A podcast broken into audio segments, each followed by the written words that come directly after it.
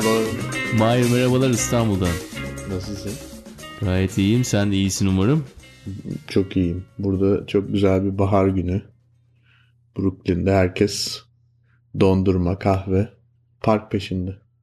Yarasın diyoruz hepinize. Umarım e, Allah devamına erdirir sizi de. e, evet, ne gibi yaza e, diyorsun yani erdirir derken. devamı, evet, devamı yaz. işte bir gün sonrası. o kadarını bile aldığınızda şükredeceksiniz unutmayın. Doğru. Her şey bitebilir. Evet. Ee, ne kadar güzel bir notta başladık. Mayıs ama festivaller zamanı. Ben de dün bir festivaldeydim. Sen de biliyorsun herhalde. Ee, Nedir? Gençlik ve Spor Festival. Bayramı vardı. Gençlik, Gençlik ve Spor Bayramı münasebetiyle ayın anlam ve önemi Mayıs'ın festivaller ayı olması münasebetiyle Chill Out Festival yaklaşık 12 yıldır devam eden artık neredeyse kurumlaştırılmış bir e, festival İstanbul'da gayet iyi bir şekilde düzenleniyor. Ökince Kemer Country'de şimdi e, Nereden haberin oldu bu sene? Out olacağını nereden öğrendin?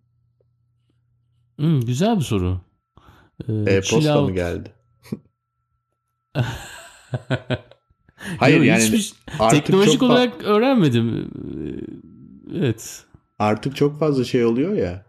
Evet. Nereden yani öğreniyoruz? Ben mesela artık biraz şey noktasına geliyorum yavaş yavaş. Hiçbir şeyle ilgilenmek istemiyorum. Hiçbir yerde gitmek istemiyorum falan. Çünkü çok fazla şey geliyor ya her kanaldan. Arkadaşım ya benim şöyle bir durum vardı. Yurt dışından birisi geliyordu yani Çin'den yeni dönüyordu. 3 ee, ay Çin'de kalmıştı Alman birisi. İlk kez Çin'e gidiyor. Tahmin ettim yani Çin'den sonra müthiş bir kültür şoku olmuştur. Hani Avrupa'ya tekrar bir hoş geldin demek için çocuğu ilk önce bir güzel mangal yaptım Cuma günü. cumartesi, de, cumartesi de ilk e, hep beraber festivale gittik yani böyle güzel bir medeniyet. Mangal Avrupa'ya biraz Balkan usulü giriş ama yine de iyi bence. Yani e tamam canım biz, tabii. bizden giriyor zaten canım. Bize olmadığımız bir şey olmaya çalışmıyoruz yani. ne vereceğiz Yok. adama yani şey mi somon balığı mı vereceğiz? Kuzey bir Avrupalı diye. Bir somon sote yapsaydın Onurcuğum. Kuzey Avrupalı olarak. Biz biziz hocam başka bir şey değiliz yani. Gittin başka festivale iptal de olmadı yani.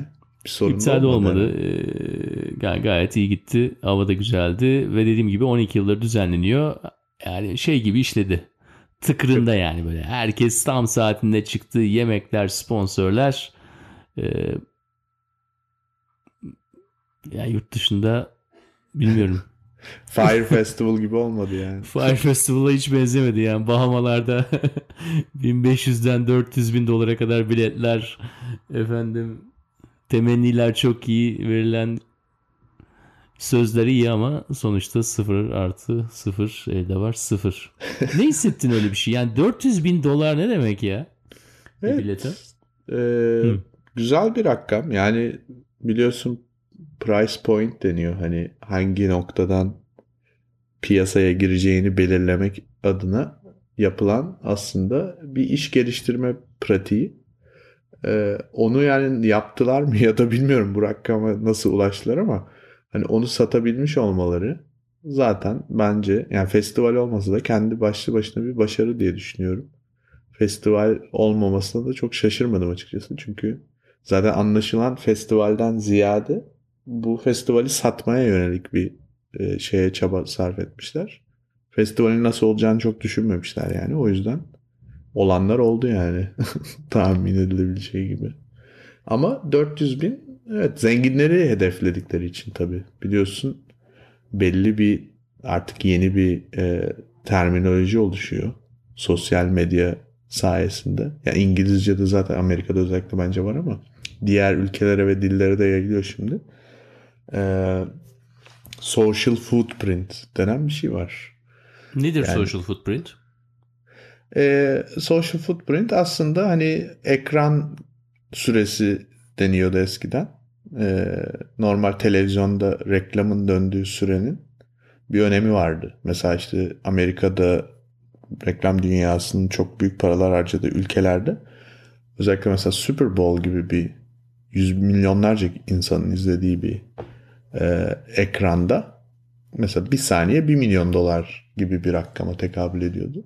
Şimdi bunun bir de sosyal medya versiyonu var. Çünkü artık hani televizyonda herkesin birlikte oturup bir şey izlediği sadece 3-5 şey kaldı herhalde.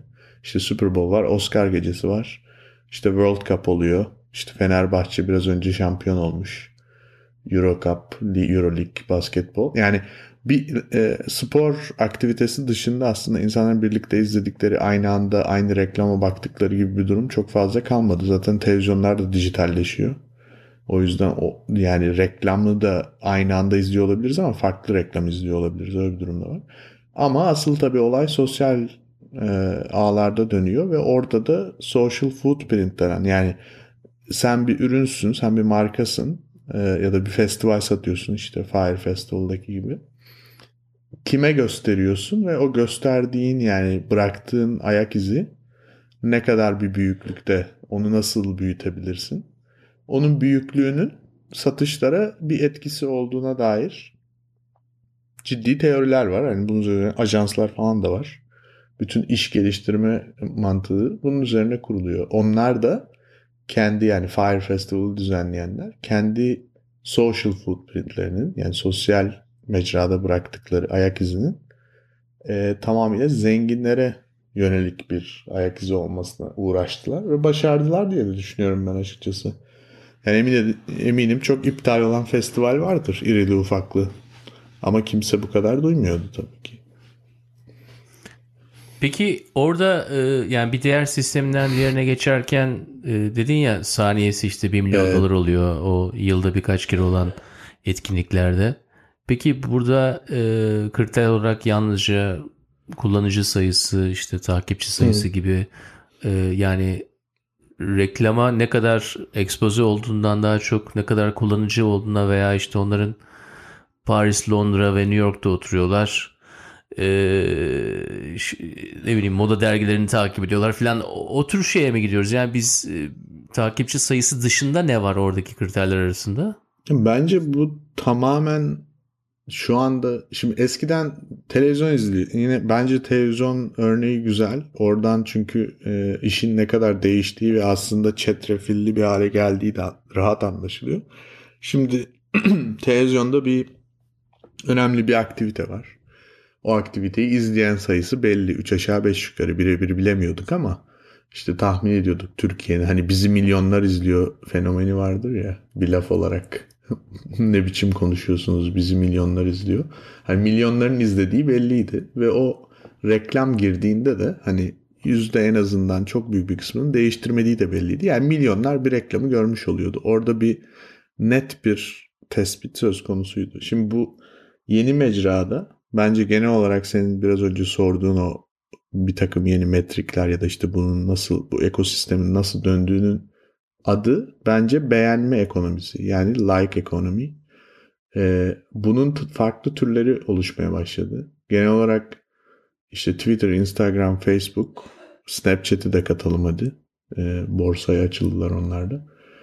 Ee, ya üç tane şeyimiz var değil mi? İşte ne oluyor? Ya biri beğeniyor, ya bir şey bir yorumda bulunuyor ya da paylaşıyor. Yani İdeali tabii bunların üçünü de yapıyor olması. Yani hem beğeniyor hem yorum yazıyor hem de paylaşıyor.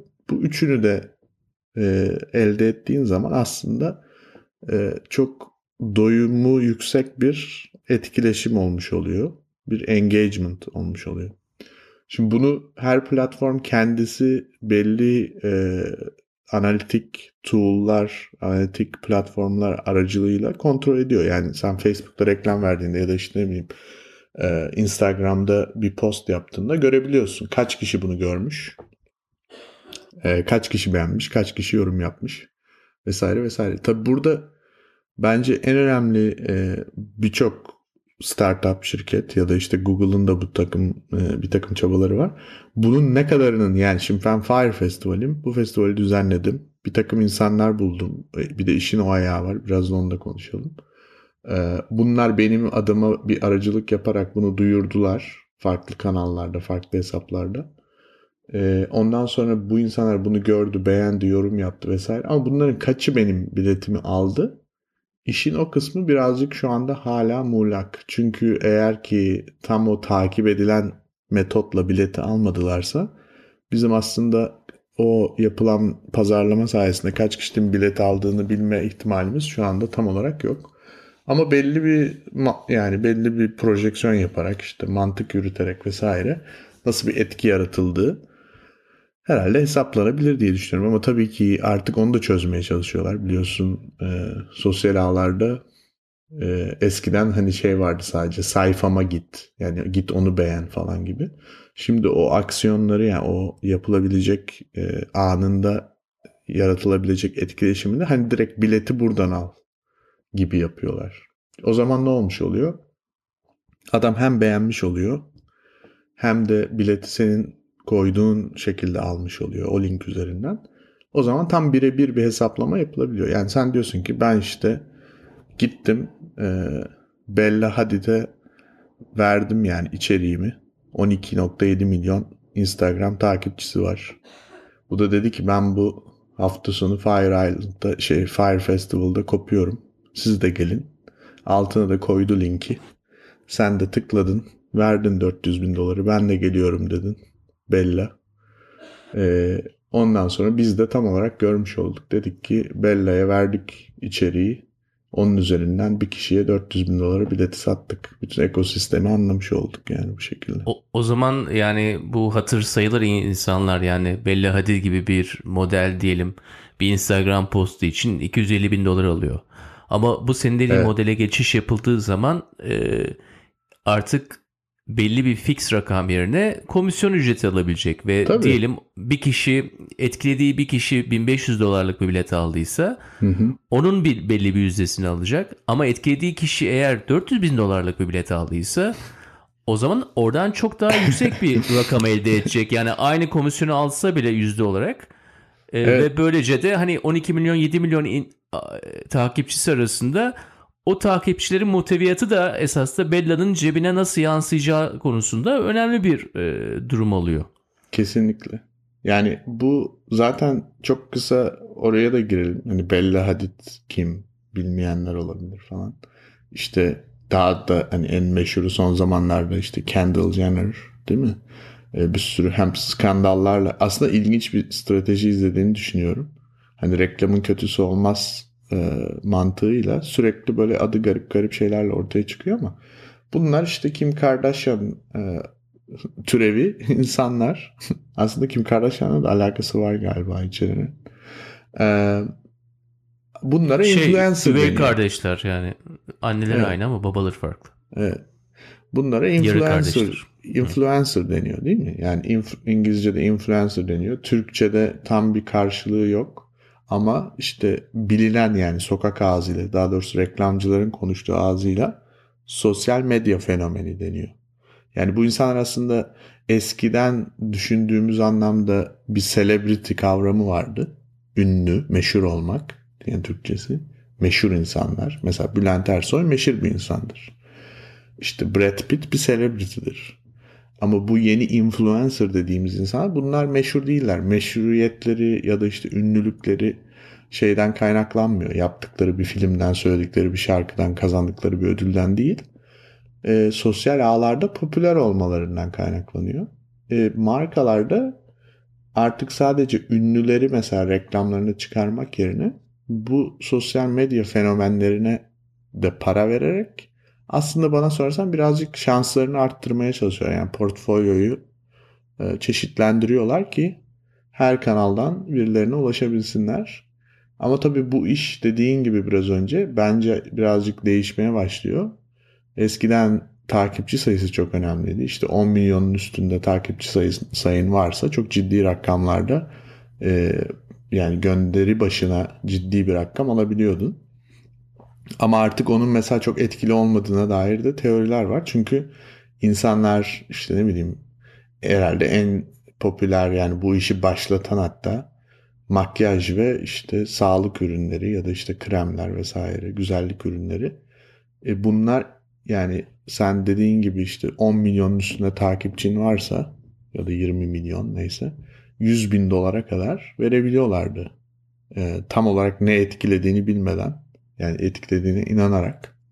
Ama benim biraz önce bahsettiğim o ekosistem tamamen kurulduğunda şu an bence yakın bir noktadayız. O zaman senin dediğin gibi e, direkt emlakçı komisyonu gibi olacak yani. Evet. 400 e, bin. Hı -hı. Olayı biraz daha e, farklı bir hale sokuyor tabii. Bu e, çünkü bu bizim için biraz yeni bir olay.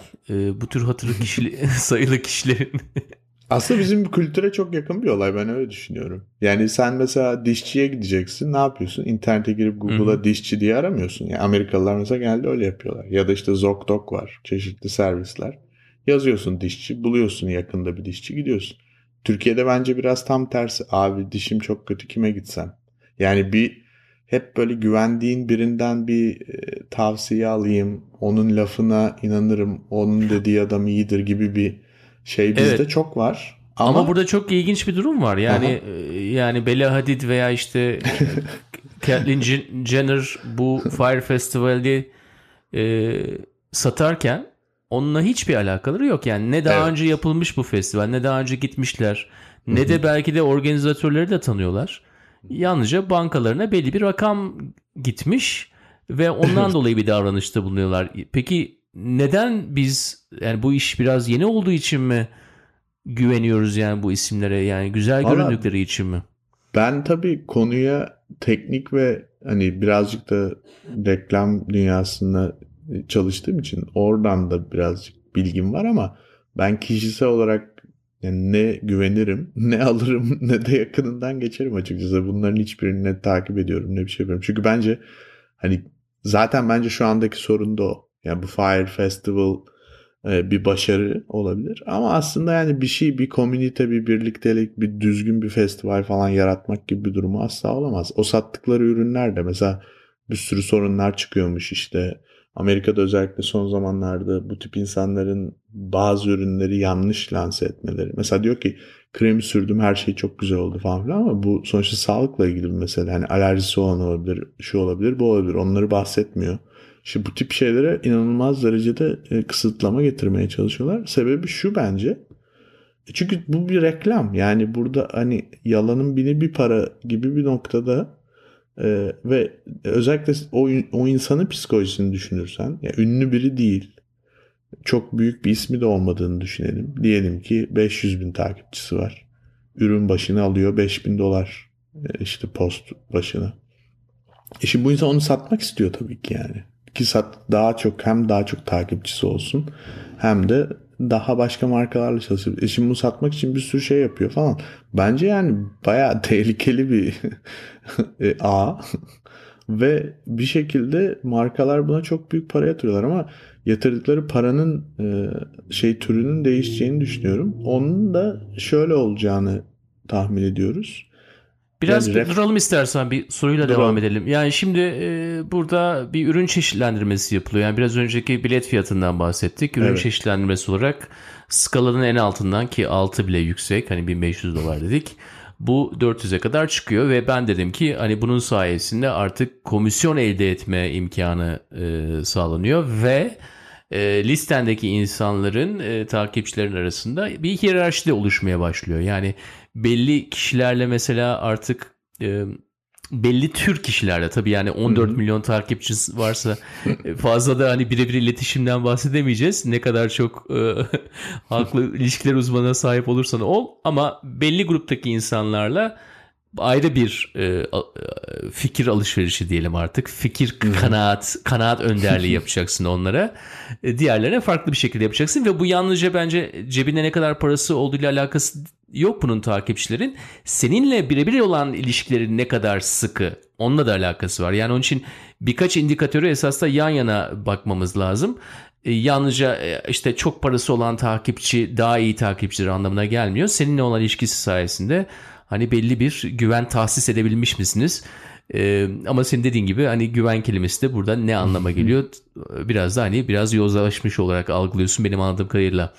Ee, Mayr sana şunu sorayım. Ee, bu bir moda mı yoksa yani bu bir e, artık yani devam edecek mi? Evrim geçirerek daha da devam etmeye e, yolu var mı? Bence şu anki hali çok kötü bir hali tabii ki. Çünkü başı Ama olmasının sebebi yeni bir moda yaratmak yani kimse hani durup dururken iş yaratmak gibi bir şey olmuyor iş hayatında. E, belli motivasyonları var bunun. Bence en önemli motivasyonlardan biri kanalların çeşitlenmiş olması. Yani insanlar artık belli bir mecrada yani televizyon o açıdan önemli bir örnek. Televizyon varken ilk başta bir kanal vardı. Yani hem televizyonda bir kanal vardı hem de markalar ve ürünler için bir kanal vardı. E şimdi sonra birçok kanal oldu. O yeni bir şey getirdi. Zorluk. Şimdi televizyon dışına çıktı. Artık ekran süresi dediğimiz şey telefonlarda, tabletlerde, bilgisayarlarda geçiyor. Ve bu çok çeşitli kanallar üzerinden geçiyor.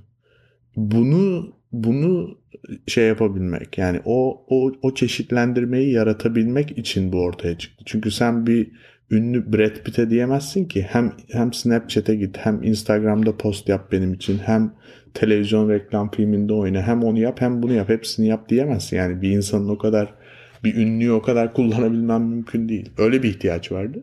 İkincisi de e, bir alternatif arayışı var bence. Çünkü insanlar yani televizyon artık çok ya da işte televizyon reklamcılığı ya da klasik anlamdaki reklamcılık çok kirlendi. Yani bir sürü kötü hikaye çıktı işte ne bileyim yani Pepsi'nin en son reklamından tut hala sürekli çıkıp duruyor.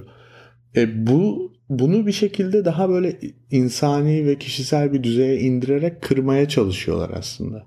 Ama bu şu anki influencer yani sosyal medya fenomeni denen şey eğer ki gerçekten organik olarak yani takipçilerini oluşturmayan insanlardan oluşuyorsa ki organik 10 milyon takipçin olamaz bence hayatta. E, o zaman sorun oluyor. Bunun bence bir sonraki adımı şöyle bir şey olabilir. Ya bunun gideceğini zannetmiyorum ama bir referans ekonomisine dönüşebilir uzun vadede ciddi olarak. Nedir bunun anlamı? Yani kısaca söyleyebilir misin referans ekonomisi? Bence şu. Şimdi sen ve ben bizi takip eden 100 kişi var diyelim. Güzel bir rakam. Ama o 100 kişiyle bizim aramızda senelere dayalı bir ilişki var. Yani biz de burada gerçekten ciddi olarak diyelim bir ürün kullanıyoruz. Bizim podcast'imizi kaydettiğimiz ürün ya da işte yayınladığımız firma vesaire. Buna da inanıyoruz. Yani biz de o zaman deriz ki ya siz de bunu kullanın ve de bu şekilde işte o ürüne bir fayda sağlamış olabiliriz. Biz de buradan o bahsettiğimiz e, metrik sistem eğer yerine oturursa biz de buradan çok küçük bir kazanım elde edebiliriz. Ama bu çok makro scale'da olmak zorunda, makro boyutta. Yani hem biz olacağız hem de bizim gibi 100 bin kişi daha olacak bu işin içinde. O noktada gerçekten o harcanan büyük meblağ çok eşit dağıtılmış olacak. Herkes küçük küçük kazanacak. En sonunda ürünü alan insan da tanıdığı birinin gerçekten samimi referansıyla almış olacak. Ya, ya sen evet referans ekonomisi deyince galiba biraz önce dediğin daha da iyi anladım. Bizim bize çok uyuyor dedin. Biraz da Sultanhamam ekonomisi bu. Aynen. Evet. yani, yani network çok önemli. Ve küçük küçük. Damlaya damlaya göl olur. Öyle kötü olur. haber de çok rahat bir şekilde yayılabiliyor. Aynen öyle. Yani e, eğer reputasyon kaybedersen ya biraz network'e dönüşmesi gerekiyor. Şu anda çok dengesiz bir influencer ekonomisi var. Onun da sağlıklı olmadığı zaten her halinden belli yani. Hiç. Peki sana şunu sorayım. Yani ben biraz daha hani o kadar çok komünite network tarafında çok kuvvetli olmadığımdan dolayı belki de. e, diyelim e, pazarlamacılar açısından bu e, kitleyi yaratmamış insanların herhangi bir değeri var mıdır? Ee, yani ya, şöyle hı. hemen sana müddet vereyim. E, diyelim adam çok iyi seçimler yapıyor çok güvenilir şeyleri e, tavsiye ediyor diyelim. Hani hiç Hı-hı. sekmiyor yani. Ama e, hani bu, anlamda da zayıf. Yani bir şekilde böyle bir diğer tarafları zayıf. Yalnızca işini yapıyor. Hı-hı. Bir restoran kritiği gibi veya bir filmi izlemeden önce e, izlediğin, dinlediğin bir eleştirmen gibi işini iyi yapan yani iyi tavsiyeler veren insanların belli bir piyasası olabilir mi? Bence ol, olur ama kolay olacağını zan ya çünkü şöyle bir sorun var bence Onur. Eskiden yani dijitalleşmenin psikolojik çok etkileri olduğunu düşünüyorum. Yani 10 centlik bir şey alıyorsun ama bir butona tıklayarak alıyorsun. O noktada bir para harcanmış ya da bir o etkiyi hissetmiyorsun. Şimdi bu bence makro ölçekte hem pazarlamacıların hem de iş geliştiren insanların birazcık etik olarak bazı şeyleri e, göz ardı etmesine de sebep oluyor. Şunu demek istiyorum. Adam aslında şuna bakıyor. Çok kötü bir e, profil. 10 milyon takipçisi var ama. Ve bu herif gerçekten o ürünü yani sattırmış bir post yapıyor. O postun arkasından bin tane ürün satılmış mesela. Şimdi pazarlamacı var, pazarlamacı var. Yani ben ben olsam öyle yapmam ama genel olarak şu anda böyle herkes sıcak para hani satıldı mı satıldı. Beni ilgilendirmez adamın kim olduğu, kaliteli mi olduğu, öyle mi olduğu, böyle mi olduğu. Böyle diyen çok insan olduğunu düşünüyorum açıkçası. Ama uzun vadede yani bu işler birazcık daha iyice ya bir yandan şeyi de görüyoruz bu arada onu da söylemek lazım. Mesela Pınar ürünleri boykot değil mi? Türkiye'de oldu. Burada oldu. İşte Delete Uber. Yani aslında network etkisinin çok kuvvetli olduğunu, yanlış bir şey yapıldığında çok ciddi sonuçları olabileceğini de görüyoruz. Ben evet bence çok şeyleri... güzel bir örnek Pınar ürünü. Çünkü e, orada biraz da e, e çok e, yani geneli itibariyle esas da Pınar hani çok boykot edilecek bir ürün değil. Evet. E, ama bir yorum var. Çok kötü zamanlaması olan bir yorum. Orada e, hani karşında zaten bir mafya olduğunu farkındasın yıllardır.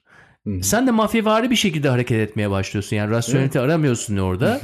Ve hani özür diliyorlar bu daha da kötü oluyor. Ha yani bir şekilde o en zayıf yerinden vurmaya çalışıyorsun onları. Ve bunu devam ettiriyorsun. Yani harika bir boykottu bence. Yani devam evet. ediyor mu bilmiyorum ama. Ediyor. umarım ediyordur. Etmeye devam etsin. Katılıyorum. Ee, çünkü yani gerçekten bir mafya gibi. Yani bir, bir gerçekten böyle bir e, zayıf noktasını buluyorsun sistemin, çarkın ve bunu çok çeşitlendirmiyorsun. Yani mesela Pınar ve yanındaki 50 ürün 100 ürün dediğin zaman hani bunun kafalara girmesi olmuyor. o kadar kolay olmuyor ama bir tanesine odaklanıp onun işini bitirdikten sonra bir sonrakine gidip onu vuracaksın. Onu onu dersen biraz daha olayı hem e, çeşitlendirmiş oluyorsun zamanla ama yani iyi zamanlı iyi bölüyorsun. Evet. A, A'yı vurdun abi. Şimdi B'de sıra, sonra C'de sıra diye. İşte ben mesela bu Fire Festival gibi şeylerin de bu yeni gelişmekte olan ekonomi için bir şey olduğunu düşünüyorum. Ee, yani bunu düzelt, düzenlemeye yarayacak bir gelişme. Ama zaman alacaktır. Yani ben inanıyorum iyi bir noktaya gider, iyi şeyler olur. Ama bu işte fenomenler ekonomisi samimiyetsiz ve gerçekten şeffaf olmayan bir şekilde biraz daha devam edecek yani. Peki e, yani bu hatır sayılı kişilere baktığımız zaman e, biraz tabii fiziki özelliklerin daha önemli olduğunu görüyoruz. İşte biraz evet. daha hani sosyal ağlara e, yakışan bir şekilde liseli modda olmaları. E, burada herhangi bir evrim görüyor musun? Yani biraz da yalnızca burada bu çok... bir etkinlik burada yalnızca bir hani influencer sorusu değil bu. Biraz evet. da sosyal medya sorusu. Biliyorsun bunların ajansları var Onur. Yani ciddi olarak bunlar bazı ajanslarla çalışıyorlar ve Tabii. işte fotoğrafçıları var. İşte es şeye benzetiyorlar. Bazı insanlar hatta şey dedi. E, Life Magazine vardı değil mi? İşte bir yaşam tarzı e, gösteriyordu insanlara. Yani light böyle politik olmayan her zaman e, belli bir şey yani bir bir yaşam tarzı kataloğu gibiydi. Şimdi bu insanlar genelde böyle şeyler yapmaya çalışıyorlar kendi profillerinde ve bunu yaparken de çok ciddi paralar harcanıyor. O geldik yani aslında bu işin bir yatırımı da var. Yani o 100 bin dolar alıyor olabilir ama o 100 bin dolar için de bir 30-40 bin dolar harcıyor uzun vadede aslında. Çünkü işte fotoğrafçı tutuyor. Mesela fotoğrafçılar işte saatine 500 bin, 2000, 5000 alan fotoğrafçılar var işte. Ya da fotoğraf bankaları var. Mesela işte e, cereal yiyor. Sabah kalkıyor cornflakes yiyor. Aslında o yediği cornflakes o sabahın fotoğrafı falan değil. İşte başka biri çekmiş daha önce falan o düzenlenmiş böyle sanki doğal bir fotoğrafmış gibi görünen ama aslında eskiden çekilmiş bir fotoğraf. Ya da işte ne bileyim hashtag ekonomisi var. İşte çeşitli ne hashtag yazmalısın. Mesela o zamanlar ne popüler son zamanlarda. Onu mesela takip eden insanlar var. işte kim neyi arıyor falan. Alakasız hashtagler ekliyorlar mesela çektikleri fotoğrafın sonuna ki onun üzerinden yeni biri gelsin. Ya da işte gidip onların hesabı üzerinden başka hesapları beğenen kişiler var. Yani biri geliyor mesela seni Instagram'da bir şey post etmişsin. Bilmiyorum hiç denk geldin mi ya da duydun mu ama mesela bir hesap gelmiş senin post ettiğin şeyi beğenmiş. Oysa ki sen alakası çekmişsin. Kedi falan koymuşsun. Adamın biri gelip beğenmiş. Gidip bakıyorsun mesela 25 bin takipçisi var. Şimdi diyorsun ki tanışmıyoruz. Niye bu benim şeyimi beğenmiş? Niye beğenmiş? Şundan beğeniyor. Onlar çünkü yüz binlerce şeyi beğeniyorlar. Herkes gelip onlara bakıyor. Belki oradan beni takip etmeye başlayan olur diye. Yani o, o, o tarafın da kendi içinde çok detaylı bir dinamiği var. Ve bu dinamiğin dışında bir de botlar var. Yani o konuyu zaten daha önce biz konuştuk bazı programlarda. Evet orayı ee, daha önce konuşmuştuk. ee, ama reeller de yani botlar kadar betler diyorsun yani bayağı kötü. Reallerde bot gibi çalışıyorlar. Bot gibi çalışıyorlar. Boş durmuyorlar yani. Peki Mahir senin takip ettiğin böyle hatırı sayılır kişiler var mı? Yerli yabancı. yok, yok diyeceğim ama ayıp olacak. Nusret var. yok Nusret'i takip etmiyorum. Nusret, Nusret çok iyi bir... benimle aynı spor salonuna geliyor. Öyle mi? Yani bir e, fotoğraf çektirmesini bir görsen yani şey spor mu yapıyor fotoğraf mı çektirtiyor bilemiyorsun. Spor da yapıyor mu ama? Spor da yapıyor. Bu kadar bu arada hani herhalde biliyorsunuzdur. Hı-hı. Çok e, müthiş disiplinli bir insan. Evet. E, sporunu da aynı şekilde yapıyor da yani bayağı bol bir fotoğraf çektirme oluyor. e, Abi ben birini takip etmiyorum Onurcuğum. O yüzden ediyorum demeyeyim şimdi yalan olmasın. Ama bakıyorum tabii. Takip etmek değil de bazen böyle arada çok meşhur şeyler oluyor ya. Ee, işte ne bileyim Serdar Kusuloğlu yani ona fenomen demeyelim ama işte oğlak fotoğrafı paylaşıp sonra yediği oğlağı paylaşmış ya öyle bir olay var son Bilmiyorum zamanlarda. açıklar mısın? Oğlak fotoğrafı paylaşıyor Instagram'da çok tatlı canlı bir oğlak yani. Evet. Sonra da bir saat sonra da oğlak e, kebap fotoğrafı paylaşıyor. Meğersem oğlak restoranındaymış yani. Oğlak yiyeceklermiş. o yüzden hani böyle şey böyle Senin Elif... gibi vejeteryan neden çektiğini anladım e, bu arkadaşımızın. Yani ters kutuplar bir, birbirini çekiyorlarmış. Hayır ben insanlar neye bakıyor ona bakmaktan hoşlanıyorum biraz. Kendim gidip bir şeye bakmak yerine. Serdar Kuzuluoğlu örne Kuzuluoğlu örneği güzel bir örnek. Yani bu işe çok erken başlamış bir insan bu konularda yıllardır yazı yazıyor ama hani herhangi bir bir şey için ondan bir rica yapsan herhalde ilk söyleyeceği şey yani lütfen bana bunu söyleme yani gidip menajerime söyle olacaktır. herhalde. Ondan bir ricam olmadı henüz bilmiyorum o yüzden. E, son sorum şu olsun Mahir ya. Yani tamam Fire Festival patlak çıktı. Yani bizim işte şampanyalı falan yemekler yerine e, zor zor bir tost yaptılar. Sucuklu tostu verdiler önüne. Bahama hükümeti de birinci günde kapattı yani olayı. Dedi bu iş olmayacak abi. Zaten bizim de adımızı kötüye çıkartıyorsunuz. E, oradan paylaşılan fotoğraflar arttıkça yani çamur gibi çamur deryası bir yerden. Evet, hakikaten. E, işte Mart'tan sonra da bir sürü e, Avukatlar girdi işin içerisine bir sürü davalar açıldı filan. E, benim anladığım senden e, bu tür vukuatların ki bu son olmayacak. Bunun gibi e, ister bir festival olsun başka bir etkinlik olsun e, veya bir meta olsun kitap olsun ne olsun, olursa olsun bu örneklerin biraz daha e, uzun vadede işimize yarayacağını düşünüyorsun. Yani bunları oldukça daha öğreniyoruz öğreniyoruz. Ona evet. göre de influencerlar da biraz rolleri de değişiyor gibi. Evet. Yani aslında yani sonuçta çok birleşmiş ve tekleşmiş bir ekonomi var şu anda. Çünkü teknoloji onu birazcık pohpohluyor. Ama aslında birazcık en başındaki o dağıtık dağıtık ekonomiye yani aslında internetin olayı oydu ya dağıtık olması.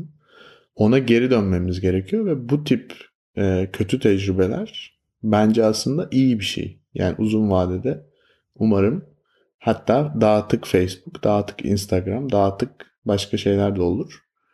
E, o zaman daha aslında 21. yüzyıla uygun bir durum olur diye düşünüyorum.